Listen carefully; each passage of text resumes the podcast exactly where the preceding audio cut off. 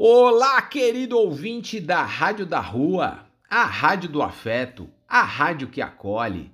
É a rádio do som, do ritmo e da realidade de quem está nas trincheiras, nos frontes do que acontece na vida social.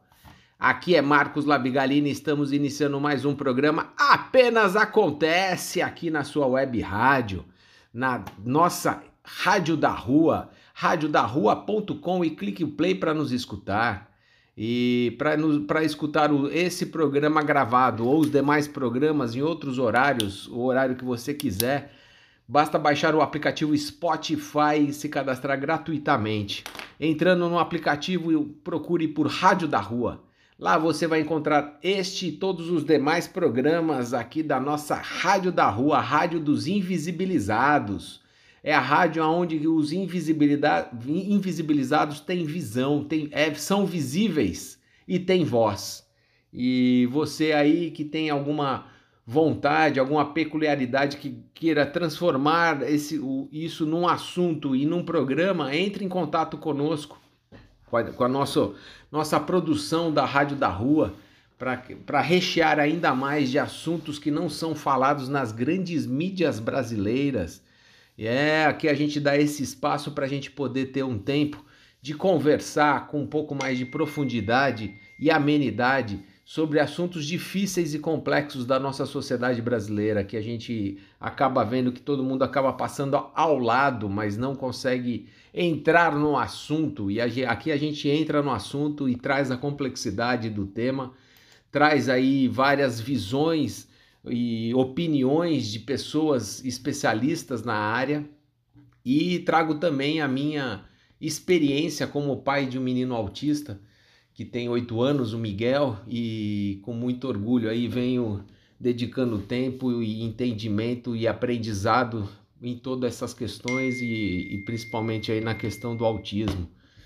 É, e é comunicando que a gente vai se entendendo, não é mesmo?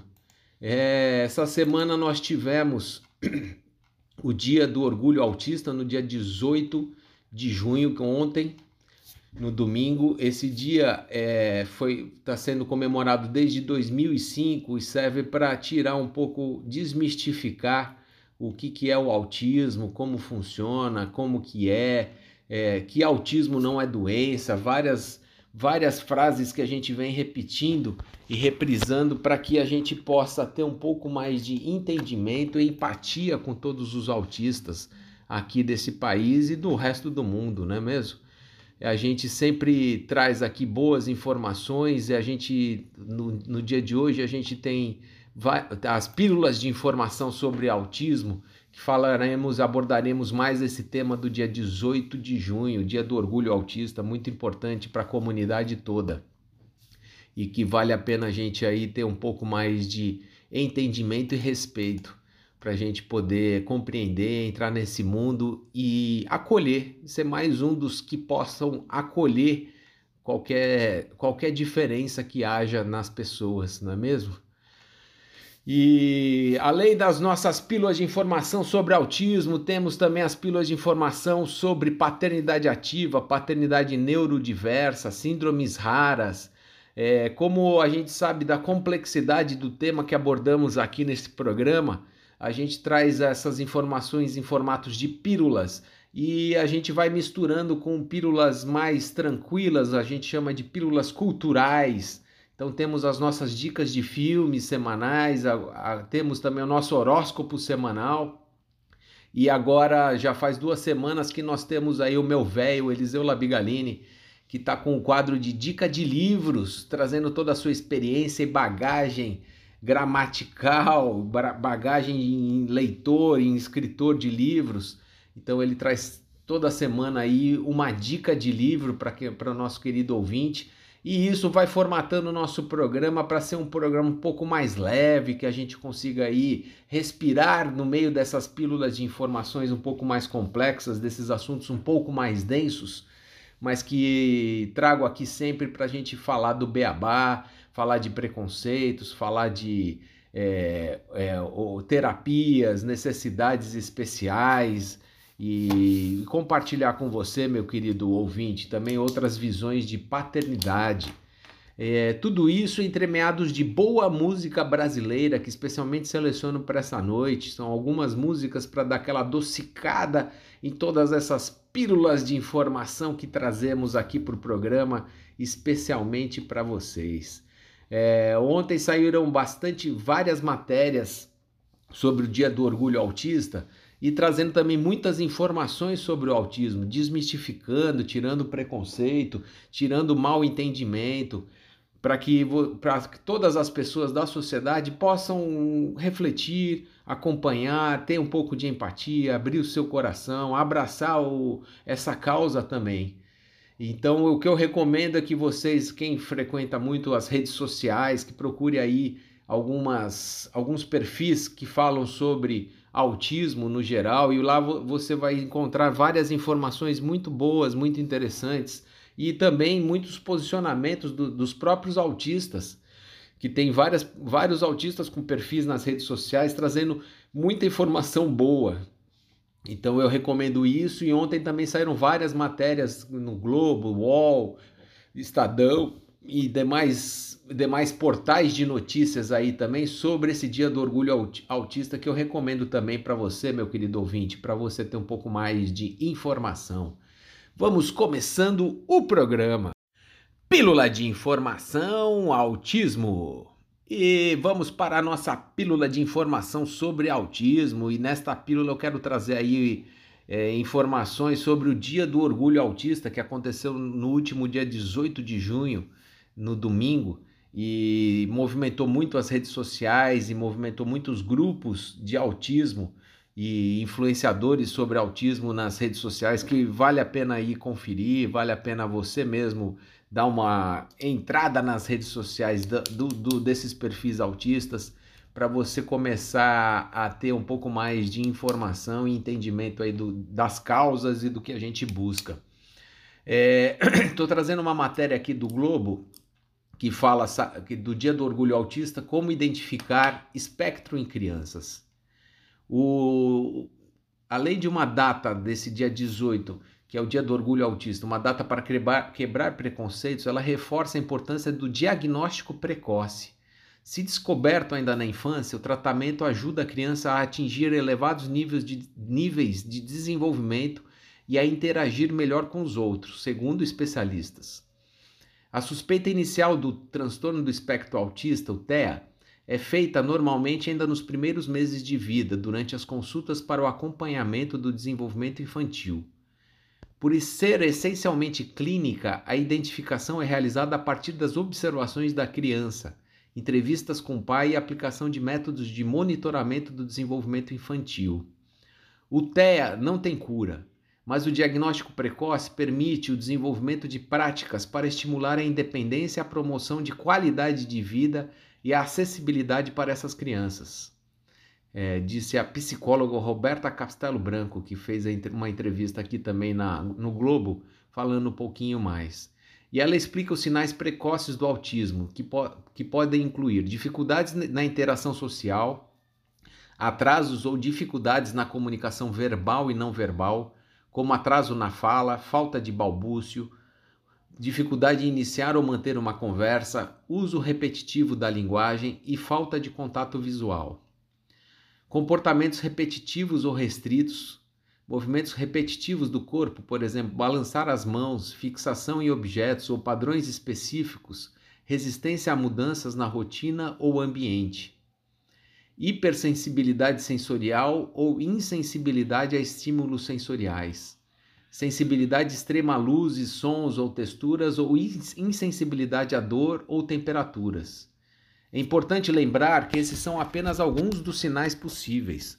O diagnóstico deve ser feito por um profissional especializado, como um psiquiatra ou médico especialista em desenvolvimento infantil, com base em uma avaliação abrangente do desenvolvimento e do comportamento da, da criança. É, a intervenção precoce desempenha um papel importantíssimo. Quanto mais cedo o diagnóstico for feito e a intervenção adequada for iniciada, maiores são as chances de melhorias significativas nas áreas afetadas pelo autismo. É importante tomar algumas medidas para buscar avaliação e suporte adequado. Se houver suspeita de autismo, não demore em buscar uma avaliação especializada. Procure pessoais especializados em TEA para uma avaliação mais aprofundada e eficaz.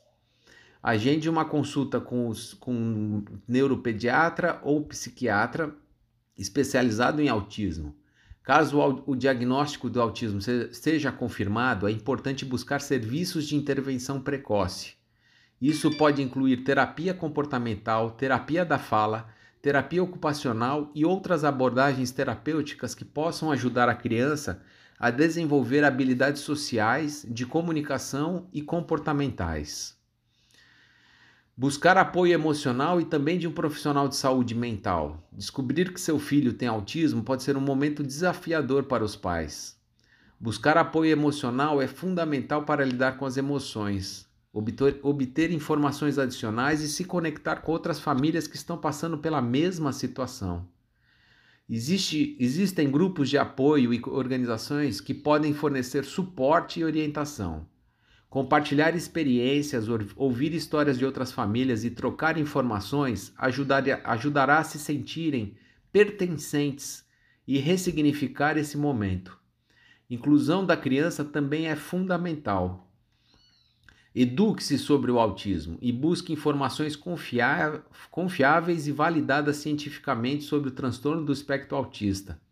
Receber um diagnóstico de autismo pode desencadear sentimentos de luto ou perda de expectativas em relação ao desenvolvimento da criança.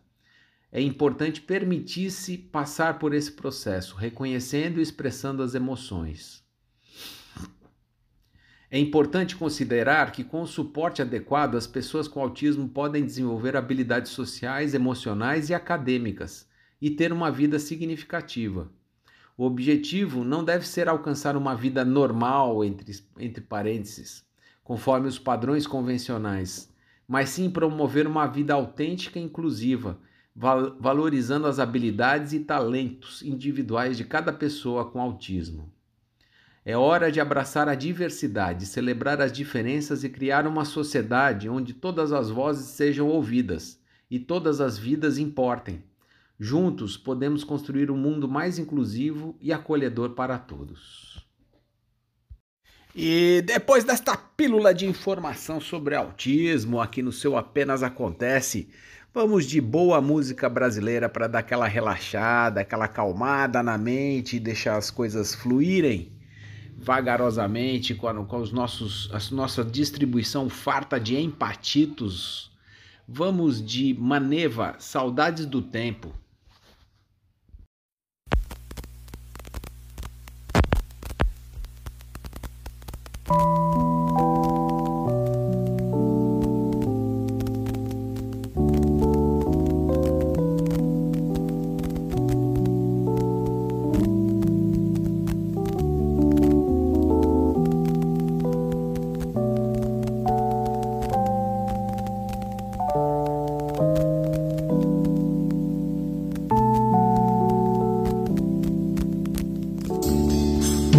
Saudades do tempo, dos velhos momentos, dos anos passados que foram com o vento.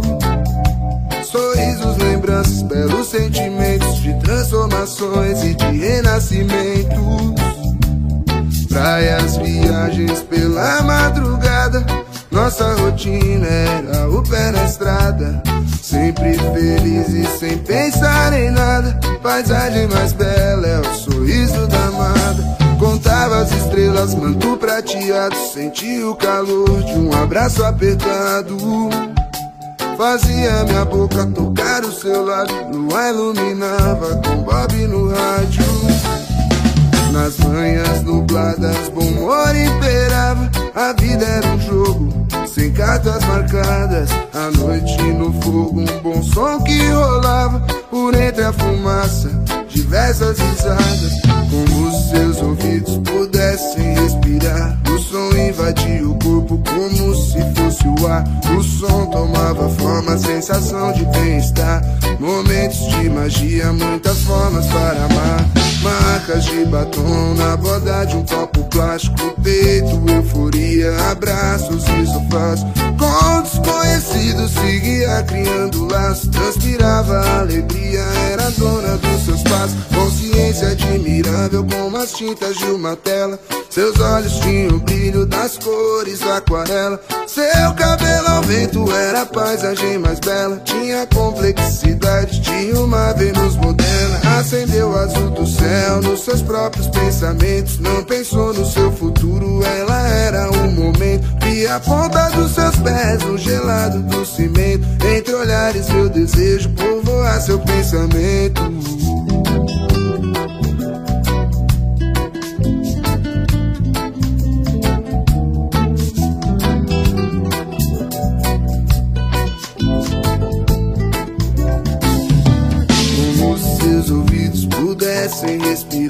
O som invadia o corpo como se fosse o ar. O som tomava forma, sensação de bem-estar. Momentos de magia, muitas formas para amar. Marcas de batom na borda de um copo plástico no peito, euforia, abraços e sofás. E com desconhecidos seguia criando laços, transpirava alegria, era dona dos seus passos. Consciência admirável como as tintas numa tela.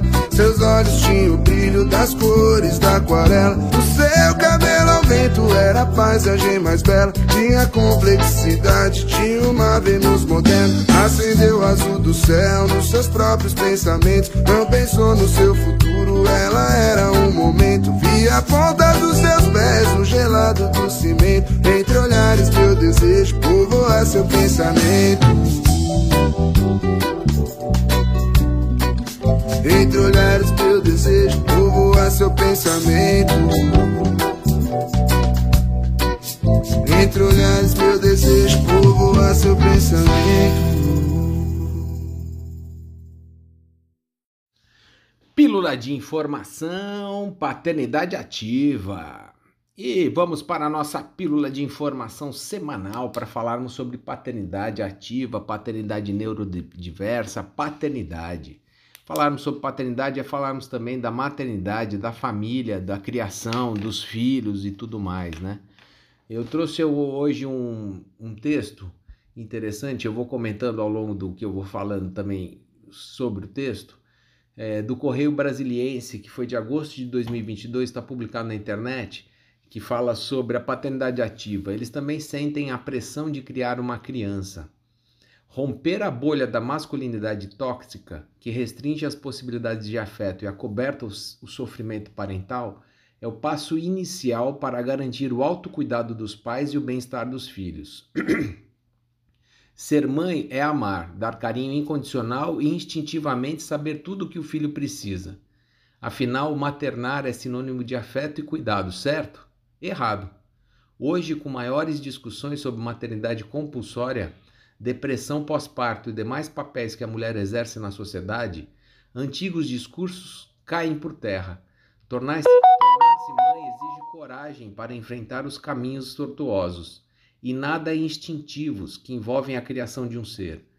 Mas se o imaginário coletivo impôs essa função às mulheres, qual seria então aquela reservada aos homens, ou melhor, ao homem-pai?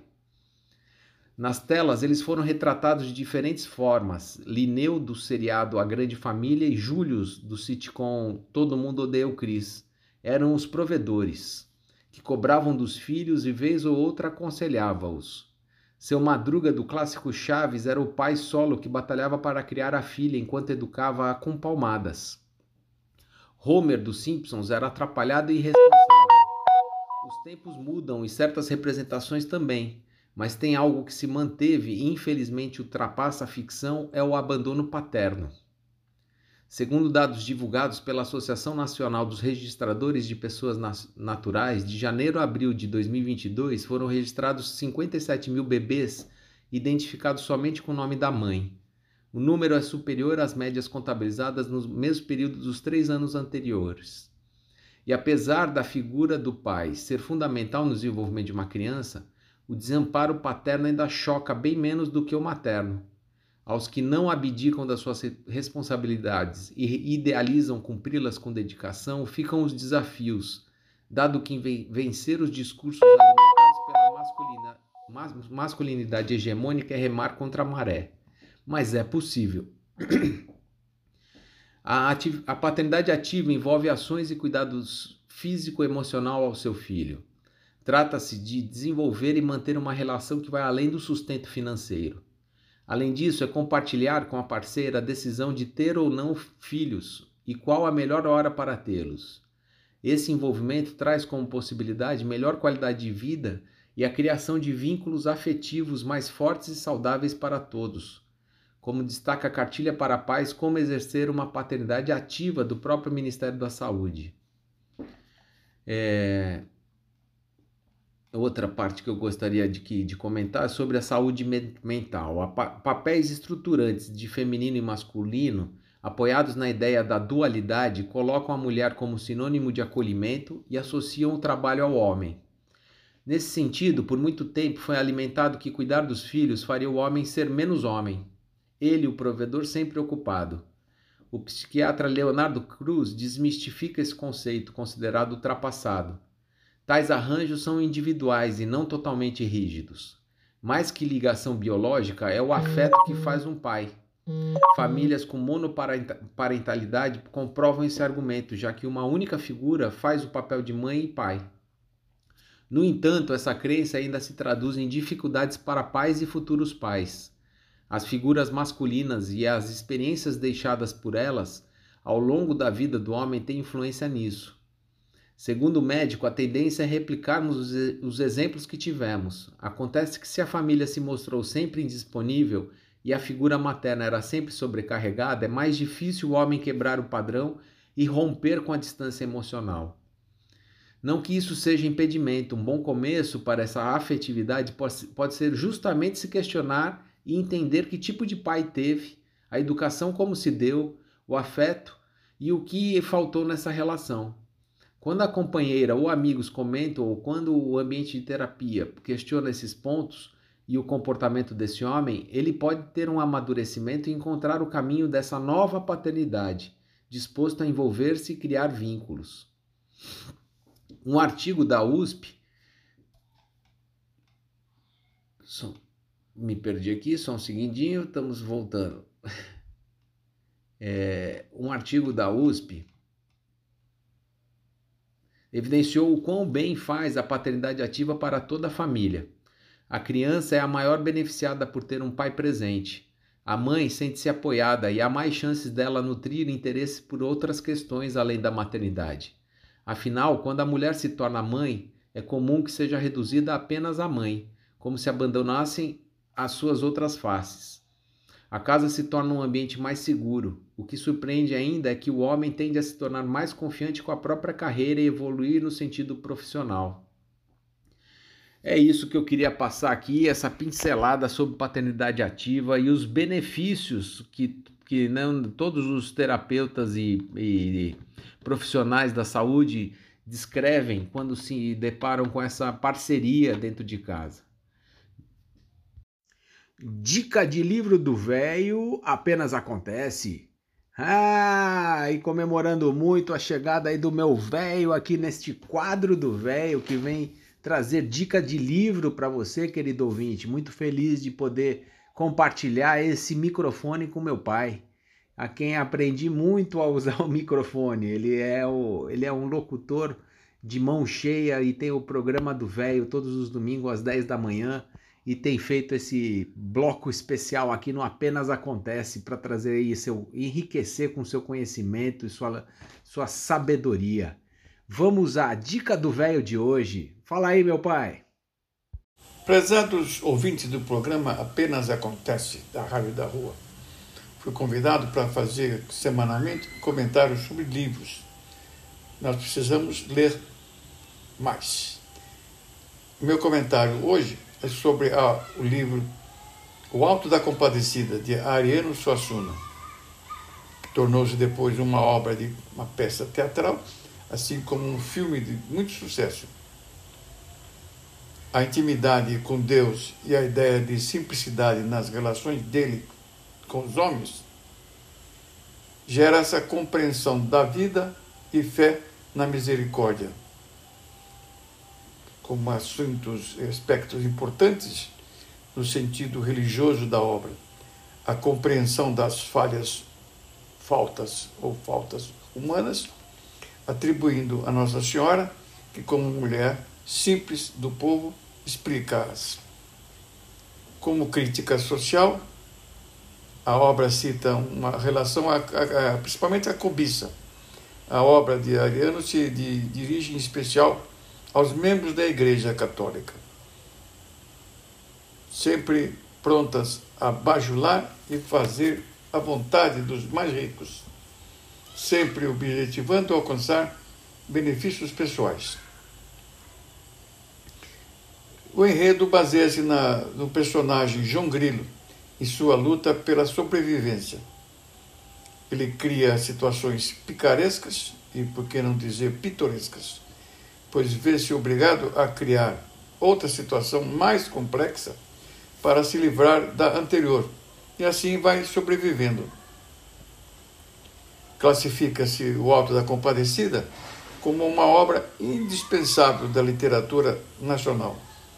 Extremamente atual, serve como reflexão dos problemas que ainda persistem na sociedade brasileira.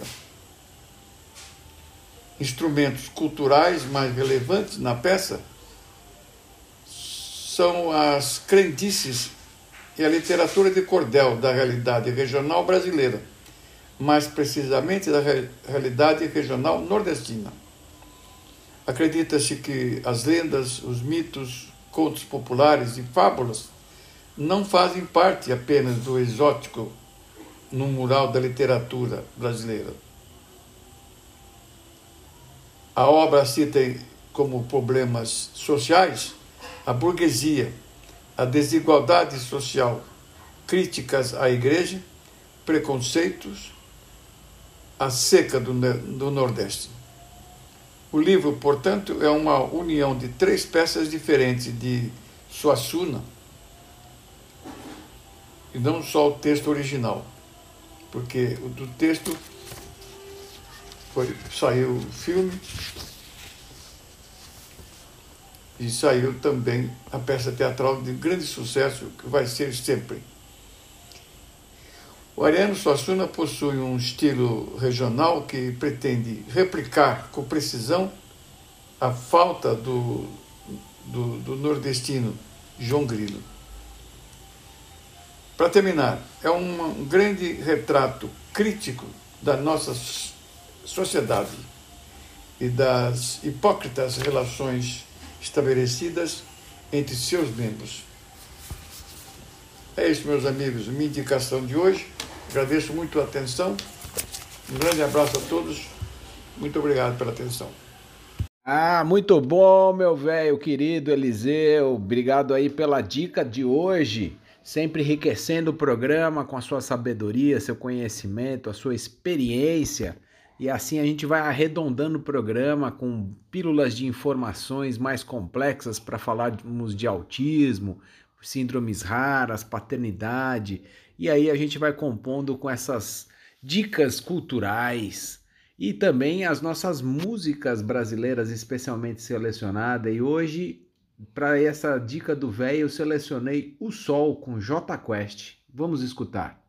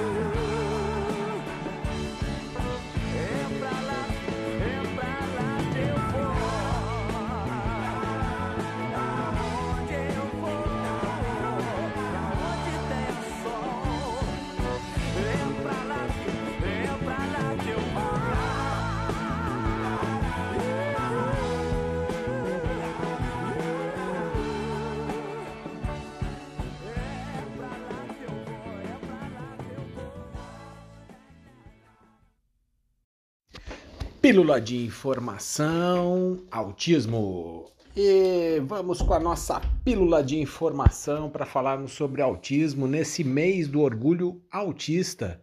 Esse mês de junho, que é celebrado também esse mês do orgulho autista. Para quem não, não sabia, né, o dia 2 de abril foi instituído pelos pais e profissionais da área. E aí, nesse dia 18 de junho, quem escolheu essa data foram os próprios autistas. Então, é, vale a pena aí essa celebração, essa comemoração é, e falarmos mais uma vez, né? Mais um momento para falarmos sobre o autismo e do orgulho autista, de ser autista e de estar com os autistas. Ah, eu peguei um texto agora da, da Jéssica Borges, que eu sou fã aqui e acompanho ela nas redes sociais. Ela é, é uma autista, mãe de autista, e ela se expressa muito bem, ela sabe usar muito bem as palavras. E eu trouxe esse, essa reflexão aqui pra gente desse mês do orgulho autista, que surgiu neste mês celebrando a diversidade, mais conhecido como mês de orgulho LGBTQIAP+, e também o mês do orgulho autista, mais especificamente no dia 18 de junho. A data foi criada pela própria comunidade autista em 2005, quando o movimento de ativistas autistas reivindic- reivindicavam a emancipação e o protagonismo da própria comunidade. Diferente do famoso 2 de abril de conscientização, que foi criado por pais e profissionais, o dia 18 de junho foi escolhido por nós e para que nós, os próprios autistas, possamos falar de como nos sentimos e para que a gente expresse nossas diversas formas de existir, de comunicação e de orgulho de sermos quem somos. Mas por que o orgulho? Nossa cultura foi estruturalmente educada e moldada para excluir quem é diferente.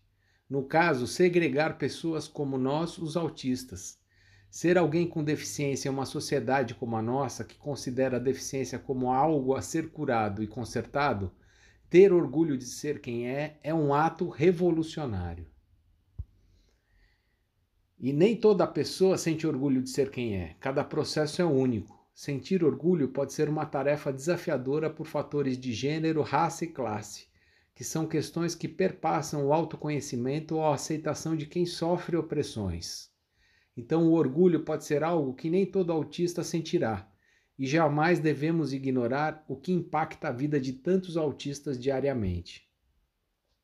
Apesar de muitos se sentirem orgulhosos de, sua identidade, não podemos fechar nossos olhos e ignorar que boa parcela das pessoas autistas não tem apoio e acessos. Existem autistas que necessitam de ajuda todos os dias e não dá para ignorar os esforços que muitos fazem para sobreviver numa sociedade tão negligente com as nossas demandas. E para isto, esse dia se torna um momento de reafirmar a existência de autistas pretos, indígenas, ciganos e LGBTQIAP+, e da importância de nossa existência no mundo. Foi justamente para isso que a data foi criada. Pais e profissionais falaram por nós durante muito tempo. Agora é a vez dos autistas. A data de 18 de junho não é sobre as famílias e nem sobre sentirem ou não orgulho de seus filhos, mas sim dos filhos se sentirem como quiserem com sua condição.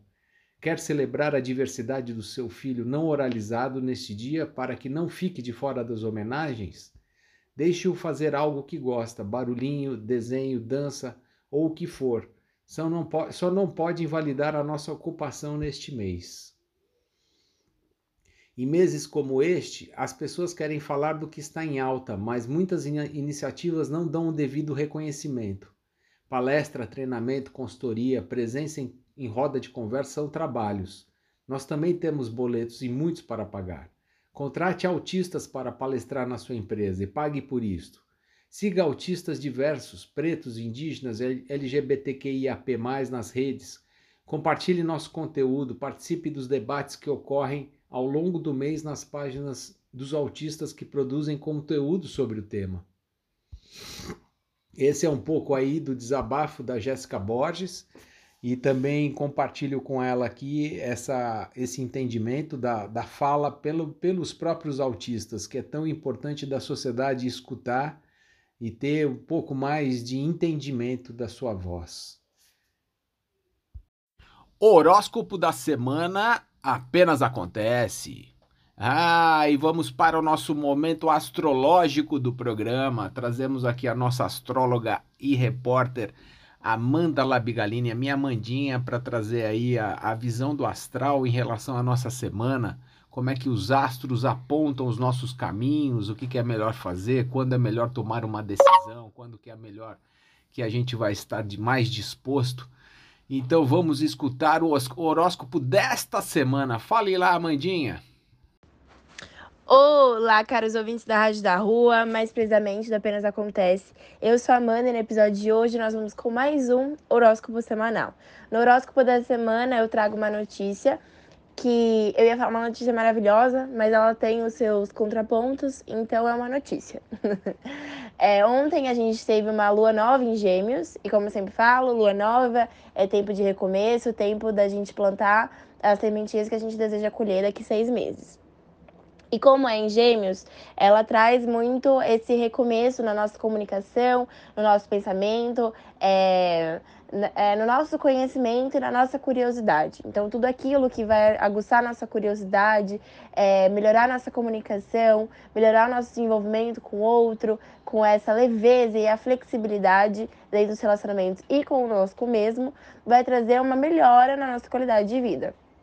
E isso é a partir de ontem até daqui seis meses. Então é importante vocês pensarem assim como está a comunicação de vocês, é, o que vocês têm feito para aguçar a curiosidade de vocês, como está a flexibilidade do pensamento, da mente, do corpo, enfim. Então todas essas coisas são muito importantes. Só que nós estamos com uma Vênus retrógrada em Leão e um Saturno retrógrado em Peixes. Então são dois planetas que, embora não sejam planetas tão próximos da gente e que vá nos atingir de forma tão direta como Mercúrio, por exemplo, são dois planetas que estão retrógrados. E, e, e quando um planeta está retrógrado, significa que ele está numa velocidade muito menor do que quando a gente compara com outros planetas, o que dá a impressão de que ele está indo para trás. Então ele está meio que estacionado, digamos assim. Então a gente fica com, então isso reflete na gente, no nosso comportamento, de uma forma em que a gente esteja revisando as coisas.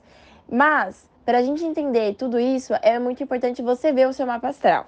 Então, por exemplo, eu tenho ascendente em aquário. Então, a minha casa 2, que é a minha casa da riqueza, é a casa do, dos meus bens materiais, vão estar sendo revisados. Então, a forma como eu lido com o dinheiro é um, um ponto em que eu posso estar olhando para ver de uma melhor forma para me organizar. A Leão é a minha casa 7, então é a casa do relacionamento sério. Então, são, é, é uma fase em que eu vou revisar todo o meu relacionamento sério, é, como eu lido com ele, enfim. Então, é muito importante você olhar o seu mapa astral e assim você entender como que isso vai agir em você nesses tempos.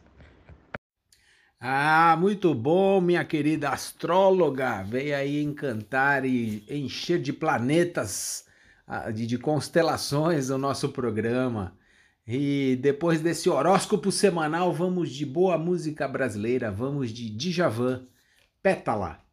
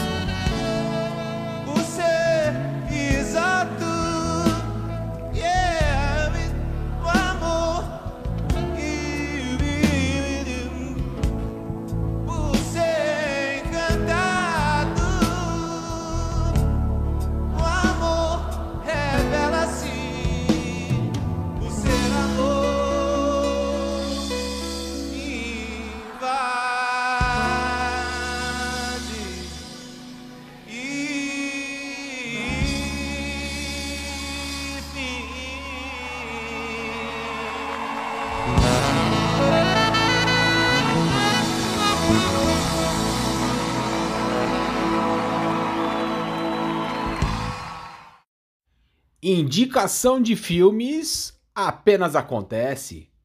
Ah, chegou o nosso momento cultural semanal aqui no Apenas Acontece. É, a gente trata temas aí mais difíceis, temas que são um pouco invisíveis nessa sociedade, a gente traz visibilidade, traz luz a esses temas. E para a gente contrapor e deixar um pouco mais leve, temos esses nossos momentos culturais. E hoje o nosso repórter especial Vinícius Labigalini, o meu Vini, vem aqui nos apresentar a sugestão de filme da semana.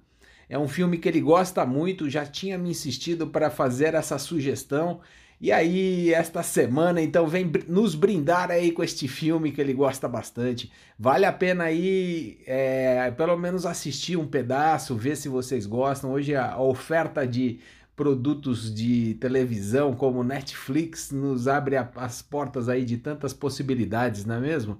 Então vamos acompanhar aqui a sugestão da semana pelo Vini. Bom dia, boa tarde, boa noite, caros ouvintes da Rádio da Rua. Aqui quem tá falando com vocês é a Vinícius Labigalini. E hoje eu vim trazer mais uma indicação de filmes e séries. Dessa vez também mantendo a mesma temática de filmes brasileiros. Um filme muito popular, né? Que é a sequência de um filme muito popular, que é Tropa de Elite 2. Que eu já, já vou até comentar sobre, mas que me impressionou que a nota do Tropa de Elite 1 no Rotten Tomato é uma nota péssima, segundo a crítica. Eu até sei meio porquê. É, porque tem um negócio de corte rápido que é muito utilizado na em filmes de comédia, só que acaba sendo utilizado num, numa cena de agressão policial, então fica uma imagem meio errada, assim, né? Fica, uma, é, fica essa imagem meio fascista, assim, meio agressora, então é, acabou sendo muito criticado por conta disso, mas é um filmaço, isso não dá para negar. Mas eu tô aqui para falar sobre Tropa de Elite 2, que é a continuação do Tropa de Elite 1, só que até como o próprio título diz, né, o inimigo agora é outro, que é o Capitão Nascimento se permeando ali pelo meio da política e percebendo que tudo que rola ali tem um pouco da política aplicada e que os políticos botam a mão e que eles que causam tudo aquilo. Então é um filme muito legal. Eu não vou contar tanto também para não dar tanto spoiler, mas é uma temática muito boa e desde o começo já é bem intenso assim, então já tem bastante dessa pegada política. Tá disponível na Globoplay e temos notas absurdas aqui no Rotten, tá?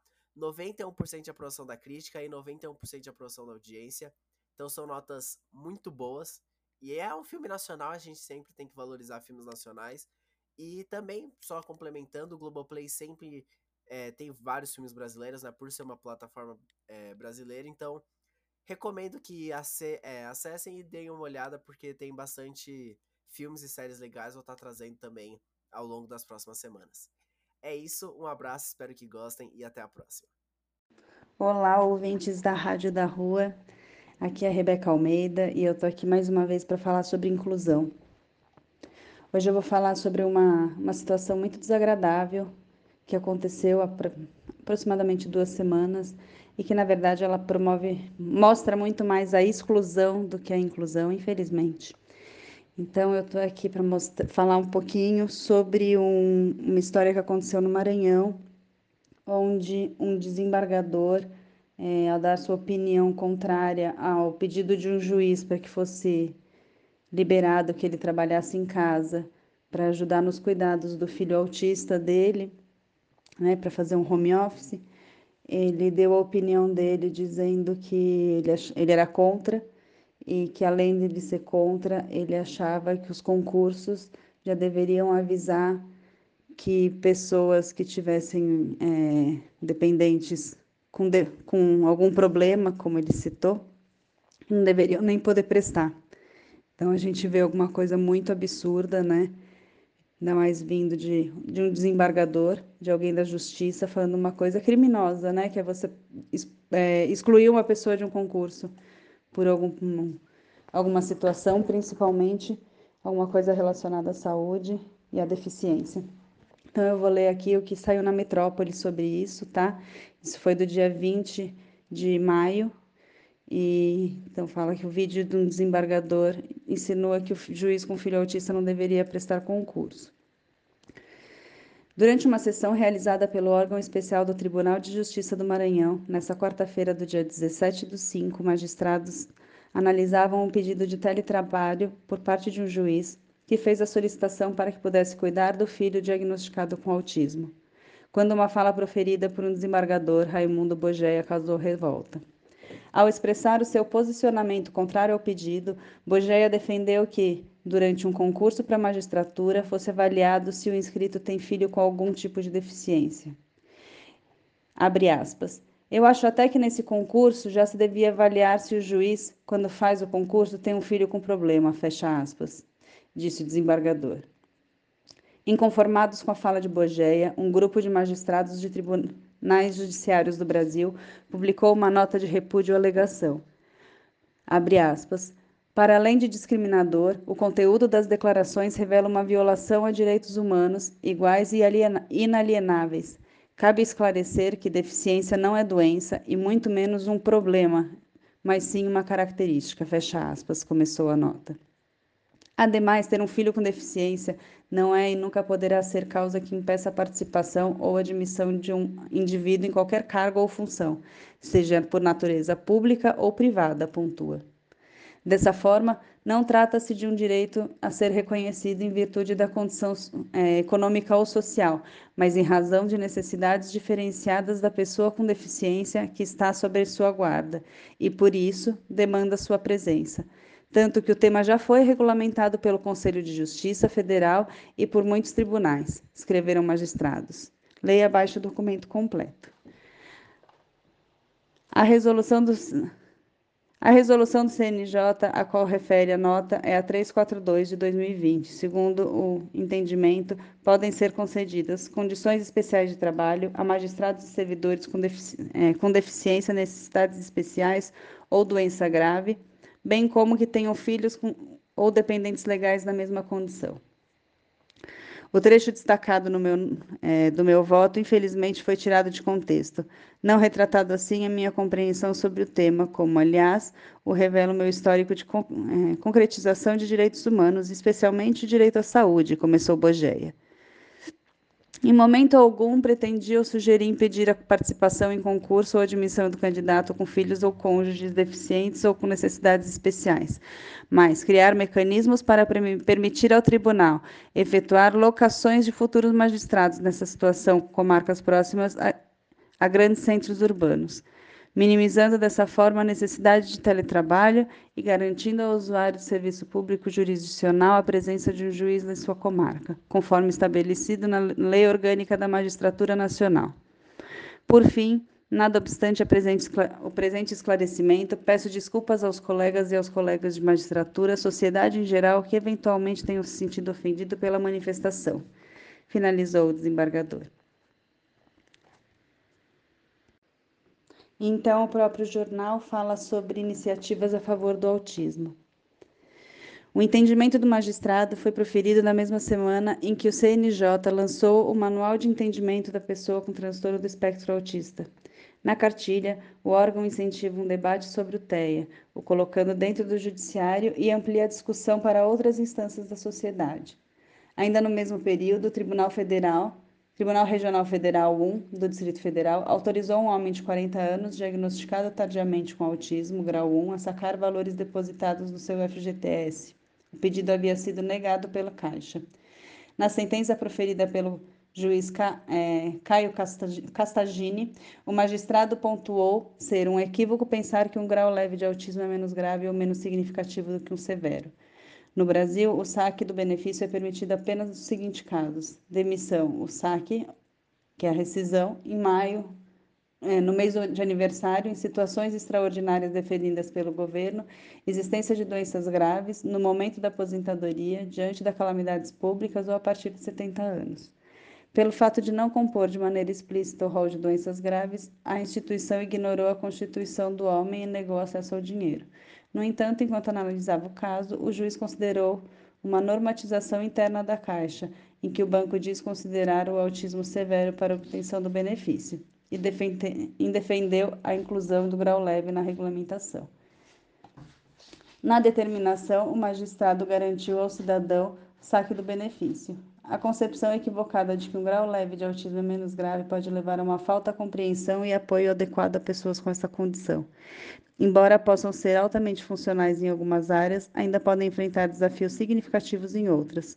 Essas dificuldades podem impactar a qualidade de vida, bem-estar emocional e oportunidades de educação e emprego, destacou Caio Castagini. E então, nessa mesma reportagem da Metrópole, no final, para quem quiser ler, tem a, ali da carta dos magistrados para aquele servidor que falou o absurdo do início para o desembargador, né? Então, quem tiver a fim de, de ler, é entrar lá no Metrópole. Então, é isso, um pouquinho de, de informação mais recente, a gente pensar um pouquinho mais na inclusão, pensar um pouquinho menos na exclusão, o quanto que a gente, é, às vezes, tem pensamentos capacitistas tentando achar que está sendo tudo igual. A gente tem que pensar que existe, tem que existir uma equidade, equidade é diferente de igualdade, a equidade tem que, tem que dar para quem precisa mais, para que todos tenham igual. E é isso que a gente busca quando a gente quer inclusão. Uma boa noite a todos. E esta foi a nossa última pílula de informação sobre autismo aqui do seu programa Apenas Acontece agradecendo a audiência querida de sempre, a sua, a sua paciência, o seu tempo, o seu comprometimento, essa sua empatia. É, muito obrigado aí por nos acompanhar e nos dar aí o prazer de, da sua companhia, da sua audiência. Vamos então para a nossa última música aqui no nosso programa. Vamos de Gonzaguinha, Grito de Alerta.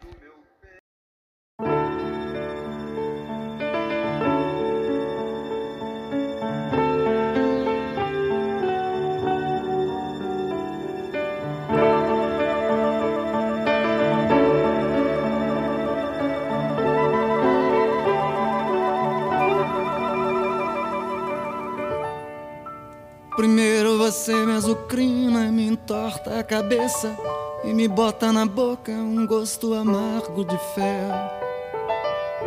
Depois vem chorando desculpas, assim meio pedindo, querendo ganhar um bocado de mel. Não vê que então eu me rasgo, engasgo, engulo, reflito e estendo a mão. E assim nossa vida é um rio secando, as pedras cortando e eu vou perguntando até quando? São tantas coisinhas miúdas, roendo, comendo, arrasando aos poucos com o nosso ideal. São frases perdidas num mundo de gritos e gestos, num jogo de culpa que faz tanto mal. Não quero a razão, pois sei o quanto estou errada e o quanto já fiz destruir. Só sinto no ar o momento em que o copo está cheio e que já não dá mais pra engolir. Veja bem, nosso caso é uma porta entreaberta eu busquei a palavra mais certa. Vê se entende o meu grito de alerta. Veja bem, é o amor agitando o meu coração. Há um lado carente dizendo que sim. E essa vida da gente gritando que não. Veja bem, nosso caso é uma porta entreaberta. Eu busquei a palavra mais certa. Vê se entende o meu grito de alerta. Veja bem, é o amor agitando o meu coração. Lado carente dizendo que sim. E essa vida da gente gritando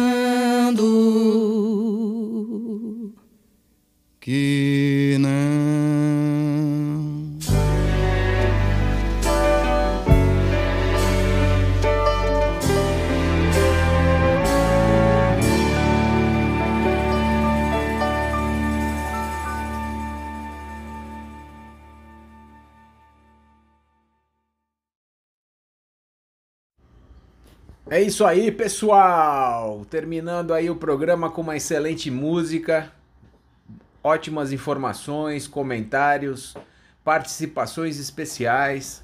Gostaria de agradecer a todos os ouvintes que estiveram conosco até agora nessa nesta noite de segunda-feira.